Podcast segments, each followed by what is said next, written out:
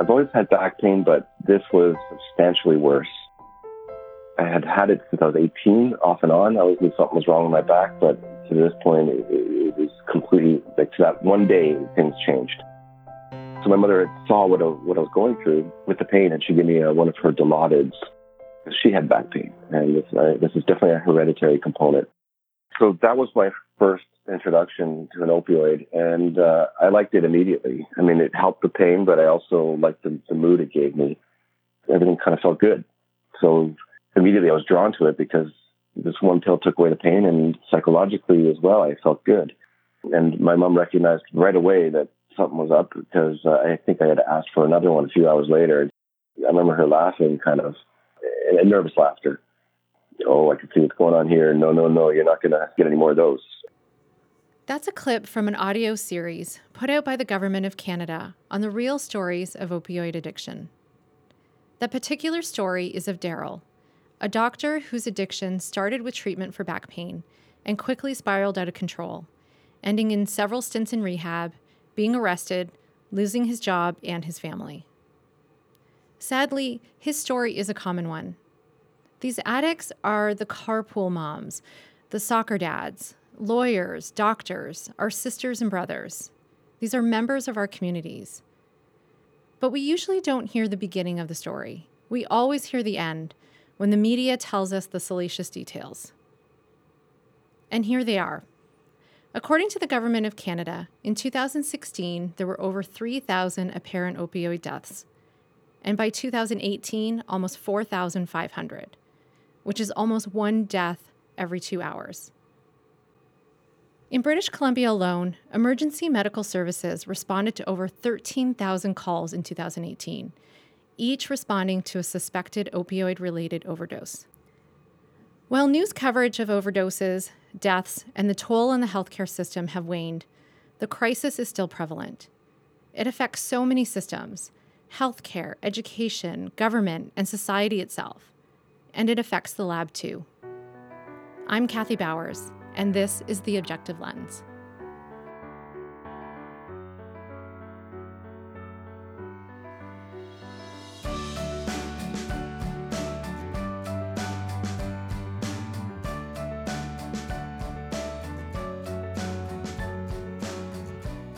As you will learn in this episode, this is a complex and multi layered problem.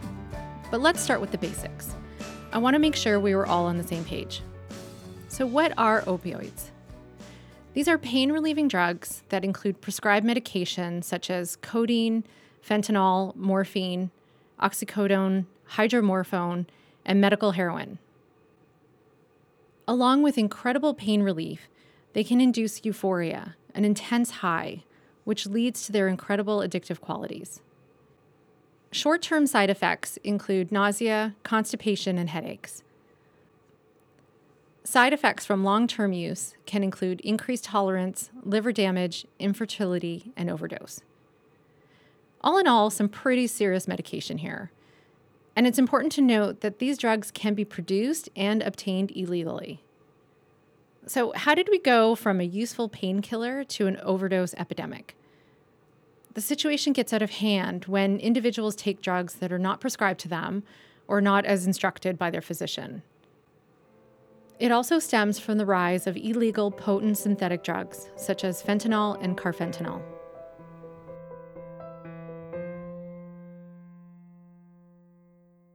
biggest struggles with the opioid crisis is manyfold, but um, probably the problem originated, I guess, from the widespread prescription of opioids for treatment of pain, um, which I guess was well intended to treat especially acute pain or um, post surgical uh, pain as well, um, but without perhaps physicians being aware of the, um, the potential for addiction and complications thereafter.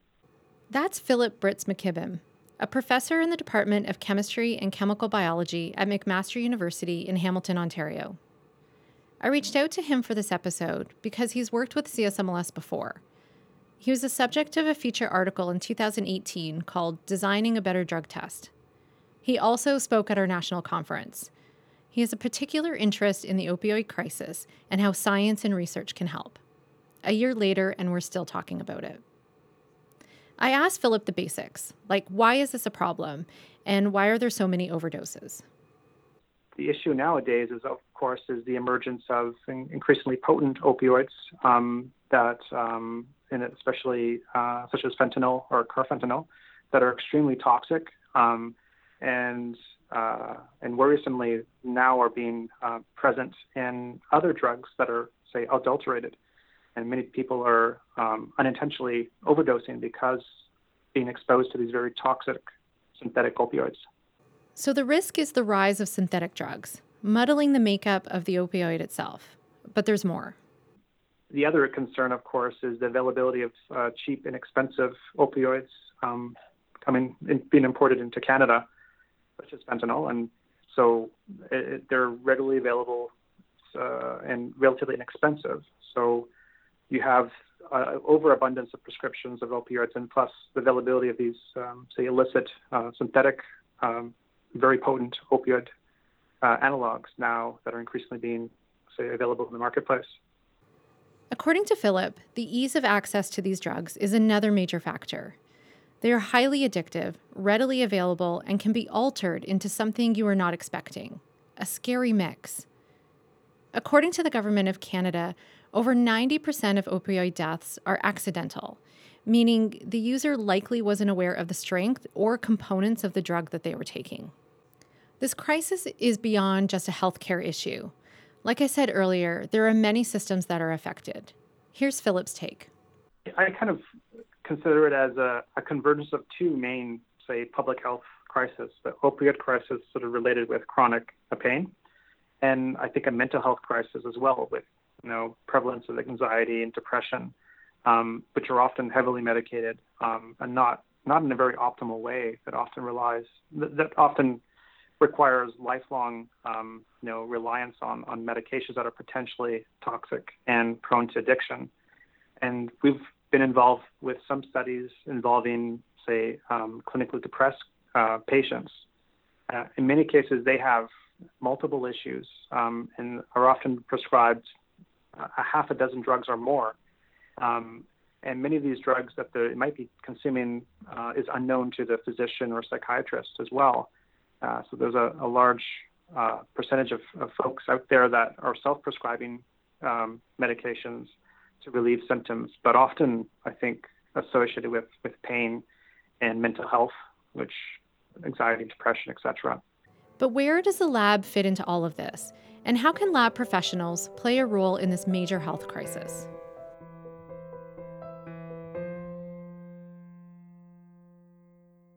Philip has found a way for the lab to be part of the solution. But first, he explains how the lab currently detects drugs how to combat the opioid crisis, I guess um, one uh, way that we're trying to contribute is to develop uh, methodologies that um, allow, say, healthcare providers, physicians, um, psychiatrists, etc., that provides them objective ways to to ascertain whether their patients are, say, um, adherent to their prescribed opioid and they're not, say, substituting with something else that's um, not recommended and potentially dangerous, um, such as fentanyl or other uh, illicit uh, opioids such as heroin. Um, so there's a need, especially for these class of medications, since they have a very high addictive potential for, for monitoring patients. The problem, though, is uh, most physicians or labs, uh, the tests required for doing routine measurements are suboptimal. They're often not very specific, or, or they're, say, um, prone to false positives, or they're not convenient to do on a sort of regular basis. Based on the shortcomings of current testing, Philip has developed a novel drug testing methodology that can identify more than 50 specific drugs and their metabolites in a fraction of the time, as compared to the current two tiered approach. This platform analyzes 10 or more samples simultaneously, bringing the runtime to under three minutes per sample, all with better accuracy, selectivity, and coverage than conventional immunoassays. I'll let Philip describe what he and his team have been working on.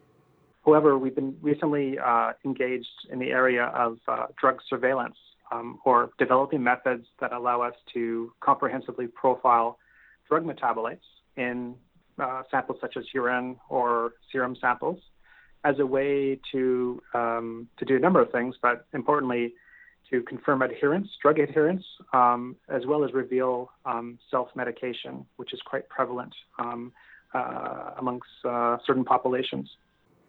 In that clip, he mentions drug adherence and self-medication, terms often used when I was researching this topic. Patients are taking healthcare into their own hands. And then, due to addiction and the availability of synthetic drugs, it is leading to tragic results. Philip goes on to explain the work they are doing and why it's so important. So, we're trying to develop uh, methodologies that um, are fast, high throughput, inexpensive, but uh, essentially they're non targeted. So, we can survey uh, a broad range of opioid classes, um, including you know, known opioids, but you know, the problem with uh, compounds such as fentanyl, fentanyl is not just one compound. Actually, it represents a family of synthetic opioids, and many of them are not even known or known to exist at this point. So there's a um, you know, constant emergence of new synthetic variants of fentanyl. That so it's very hard to stay on track of what new compounds are available out there. So our method potentially has the ability to survey um, in an unlimited sort of fashion a wide array of, of known and unknown drugs of abuse, including um, various analogs of fentanyl. Philip patented his technology in 2016. And to test the concept, he collaborated with a clinical and animal diagnostic lab services organization called Seroclinix. I wanted to know more about this technology, so I spoke with Howard Lee, CEO of Seroclinix Corporation. We are a, a testing uh, laboratory. Uh, we have two operations, one in uh, Mississauga, Toronto, and that is a research and R&D laboratory, and we have a FDA CLIA accredited facility in Buffalo, New York, where we run um, essentially LCMS technology we recently um, have begun working with McMaster University on a patent that uh, we've licensed to develop a technology that's capable and able to analyze and look for thousands of drug compounds and their primary metabolites in a urine sample or a uh, serum sample or a blood sample. So our work over the last few years has been had been to really develop this technology for the marketplace um, and to really take this to a commercial level uh, and and to deliver it for the United States and then eventually back into Canada. Before we continue, it's important to understand that there is a difference between the US and Canadian laboratory markets. The laboratory market in Canada is very f- concentrated and it's controlled by um, ma- mainly two large groups, um, and that's pretty much it. So, whereas in the United States, it's it's it's much more what what I would call independent lab friendly. So, for for us, it was easier to open an accredited FDA approved laboratory in the United States than in, than in Canada. Seroclinix Corporation is more indirectly involved with the opioid crisis, as they are a testing facility a diagnostic lab for reviewing routine patient prescription adherence, criminal court cases, or police activity. The methodology helps identify those going down the path of addiction. Now they have the ability to provide quick and convenient home tests, in office finger prick tests, or quick dry urine tests. This can be delivered through a retail or clinical channel or through insurance networks. With a small amount of sample, blood or urine, they can look for thousands of compounds. According to Howard, the average North American takes three to five prescriptions. The problem is heightened when pain management is involved because with time, you need higher dosage. We're, we're a processing laboratory in, in the US, so we're, we're able to, um, in most cases, we, we have physicians that send us uh, samples for analysis. Uh, these are pain clinics. So we're able to identify the drug compounds and let them know whether there's the patients are taking the compounds that they're supposed to be or whether they're on compounds that they're not supposed to be. So that's what we do in, in the U.S. And in Toronto, we've got um, similar instruments, but we're really looking at this new platform to help us um, and help our clients and help people that have been affected in, in this area. One of the things that uh, we have come across is this whole issue of, of polypharmacy. Polypharmacy? In case you aren't familiar with this, polypharmacy is when individuals take multiple drug compounds through self-medication, prescription, over-the-counter, and or supplements. This is a real problem. Physicians have to manage all these drugs, but this is where it gets complicated. You also need to know how they are being metabolized in the body in order to understand the effectiveness of these drugs. So the problem with physician management is that they don't typically look for everything. They only want to see you know, I want to see these these these things that I want to look for, and that's pretty much it. So that leads to a lot of problems because what happens in a person's body is dictated by the entire environment. So it's dictated by what they're taking that's being prescribed, what they're taking by themselves, which is over the counter, what they're supplementing, which is with supplements, and then the body generally how it how it looks and metabolizes these compounds. So the existing technology can't do this, which is where why we've looked to move to this new platform where we think we can deliver much, much more information, much more effective management tools that look at the entire picture around a person, uh, like f- from a from a you know what what I would almost call a personalized medicine approach. Wouldn't that be great?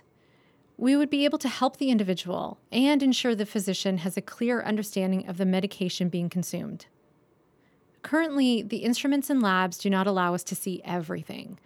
So, what could this personalized medicine approach really offer? So, we can actually give you a personalized uh, uh, prescription management, polypharmacy, toxicology, uh, supplement reports, including uh, things that like all the over-the-counter drugs, and that what impact that has in the body at that point in time.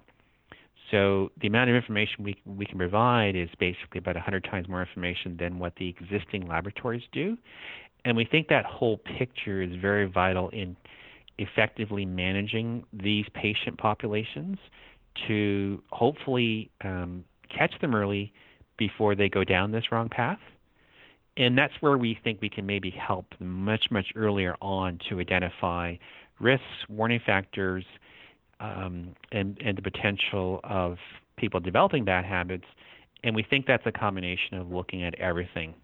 Managing patients with a complete picture to help with early detection sounds like a truly important role in the opioid crisis. So, where does this lead us?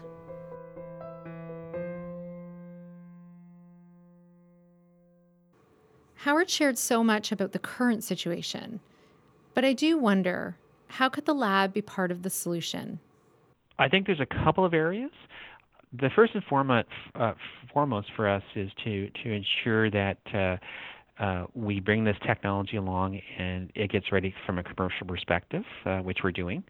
Part of the issue with with this was uh, we, we we had to develop a, a custom software package, so that's ongoing now and as we are doing that, then we started building in all these uh, very advanced uh, systems, in, in, including machine learning, artificial intelligence, um, predictive analytics.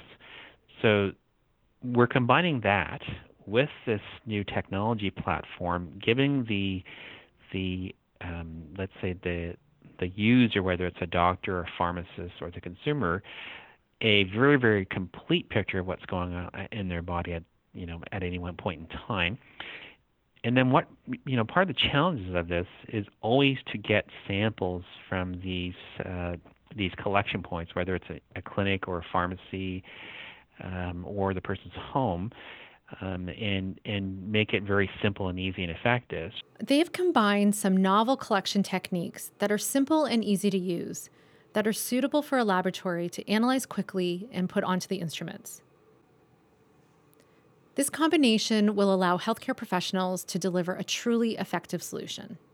Really, really, it's going to be one piece of a puzzle. Like it, it's not the the entire answer, but at least it is a piece that we think can be much more, um, uh, you know, I guess in terms of uh, being being able to identify people earlier on that may go down the wrong path and may have risks for certain things. That that's really what we hope it can do, and and that's really um, with this complete system, you hopefully get a much clearer picture of what's really going on. Um, because most of the testing that's do, going on right now is just not able to do that.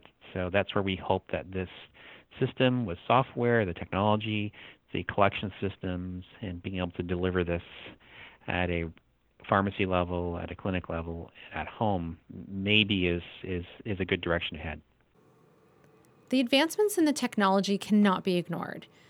We cannot wait to see this being implemented in all future labs. I guess one consideration or issue that comes up a lot when you're doing drug surveillance, uh, including opioids, is um, the, the, ethics behind that, right? Is um, in some cases for patients who are admitted to a hospital, then you know they're often compliant with providing a urine sample for for analysis. Um, but for other patients, sometimes the question remains is even if the physician or psychiatrist has this information, they can confirm someone who might not be compliant with their prescribed methadone and they are abusing heroin, for example. Um, or they're coming for a prescription of Oxycontin, but they're, say, they might be selling that, trading it for something more potent on, on the street. Um, the question is, even if you can confirm that with our, say, our methods for drug screening, um, the question is ultimately with the patient, what is the patient going to do with that information, or is it really going to make a big impact if the patient ultimately has free will? And, um, and the problem with addiction is it's hard to make rational decisions, right? Philip brings up a great point the point of ethics in this opioid crisis. It is difficult to make rational decisions when you are addicted, even with the support and care from loved ones. The best support is not always enough to save a life.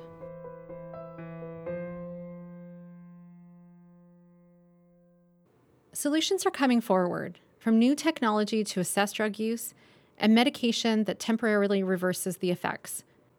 You may have seen naloxone kits at your local community centers, arenas, or public spaces. Just recently, Delta Airlines announced their plan to start carrying them on flights, prompted by a mid air death. Naloxone is a temporary but effective solution that restores breathing and removes the opioids off the receptors of your brain. It blocks the effects of the opioids to your body. In Canada, two types of take home naloxone kits are available. One is a nasal spray, and the other is an injectable. Both can take between two and five minutes to take effect. Having these kits is one approach to saving lives, but it's reactive, only coming into effect once the drug has been taken. I wanted to explore some more proactive solutions something that could be done at the beginning of the cycle. This year, the Open Caucus, held by the Senate Liberals, discussed the opioid crisis in Canada. One of the doctors who participated in the discussion was Dr. Caroline Hosat Ducasse, a medical resident in emergency medicine at McGill. She highlights that more work needs to be done around who is prescribing what and how much. She makes it clear that doctors are not ill intentioned but must be aware of atypical prescribing methods so changes can be made quickly. Appropriate training for doctors will go a long way. As well, doctors want to easily access information about patients' medical history, which will require improvements to the information systems. It comes down to education and better communication between doctors and patients. As Dr. Ducasse states, opioids cannot be banned completely because they serve a place in the healthcare system, specifically around pain management. A great place to learn more about the best practices is Opioid Wisely, an offshoot of Choosing Wisely Canada, a campaign to help eliminate ineffective use of healthcare resources. The Opioid Wisely campaign aims to facilitate conversations between clinicians and patients to reduce harm when using opioids. As a result, they gathered a set of 15 specialty specific recommendations for when the use of opioids should not be first line therapy, giving guidelines for physicians who may need support when it comes to managing patient needs. While these resources exist, we are still a long way from mitigating this crisis. It's not just an overprescription problem, it's not just an addiction problem. It's not just a socioeconomic problem. It's all of these things and more. Working together with other healthcare professionals and patients, we will be able to reach a better and healthier solution. I'm going to leave you with this thought from Daryl, the doctor we heard at the top of this episode. There is a reason he spoke about his experience, why he chose to share. It's not an easy thing to do. There's so much shame and judgment placed on addiction, but he felt it was important to share in order to help others. It's important to me to tell, get out there and, in public speaking, any form whatsoever, to explain this stuff to people. Like, why is it people will break into pharmacies and prostitute? Well, I want to give the answers, try to humanize it, explain why people are doing this. And I now see the patterns which I never would have seen before when I was a physician and passing judgment on, on, on addicts, giving them second class treatment, which is endemic as well across emergency rooms in North America. That needs to change as well. There's no room for judgment in the workplace, especially in healthcare. No room for judgment. We need to start looking at people, uh, people who are identifying as uh, substance users, whether they're on chronic opioids or full-fledged addiction. We need to look at them as somebody who, who look past the manipulation, to, to realize why are they trying to manipulate? Because this is a sick person. And I want to let the doctors and nurses understand and try to treat people with, with uh, compassion.